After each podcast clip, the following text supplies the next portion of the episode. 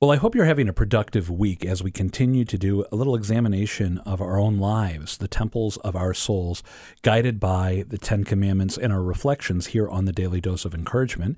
And here with today's dose on this Thursday is Patty Schneier. Well, today let's look at the sixth, seventh, and eighth commandments in light of Bishop Barron's commentary in the Word on Fire Bible, which serves as an excellent examination of conscience.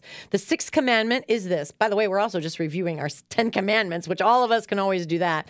But the sixth commandment is, Thou shalt not commit adultery. Bishop Barron writes, the Bible is not obsessed with sex, but it does recognize the importance of our sexuality in the moral sphere. Much of our popular culture wants to teach us that as long as you're not hurting anyone, anything goes.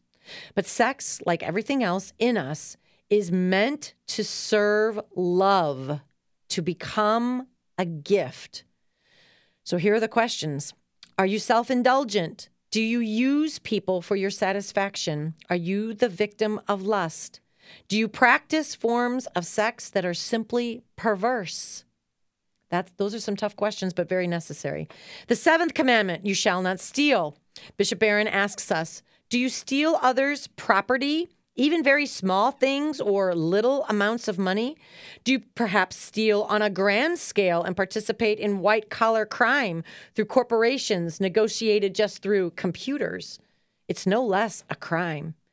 And finally, for today, the eighth commandment you shall not bear false witness against your neighbor. Bishop Barron challenged me greatly with these words Do you steal someone's good name and reputation through gossip? What is the quality of your speech?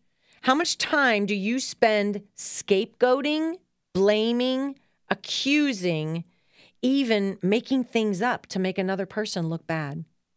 I realized when I read this that this could be someone perhaps in my family, a neighbor, coworker, a fellow parishioner, anyone of whom I have spoken badly in front of others. I have been guilty of robbing someone of their good name, damaging their reputation. So this commandment convicted me of sin, and I saw the shape of my temple for what it really was. And I had to go to confession for that. So as we look through these 10 commandments, what has struck you?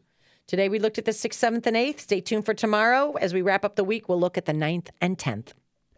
Maybe at the beginning of this week, we were saying to ourselves, you know, I'm not such a bad person. But if we've been truly serious about making this examination of conscience guided by the Ten Commandments, I hope by this point we're saying, well, I may not be a bad person, but I definitely have some work to do in my life and I need God's grace. So let's continue with it this week, get to confession when we need to. And Patty, thank you for another dose of encouragement.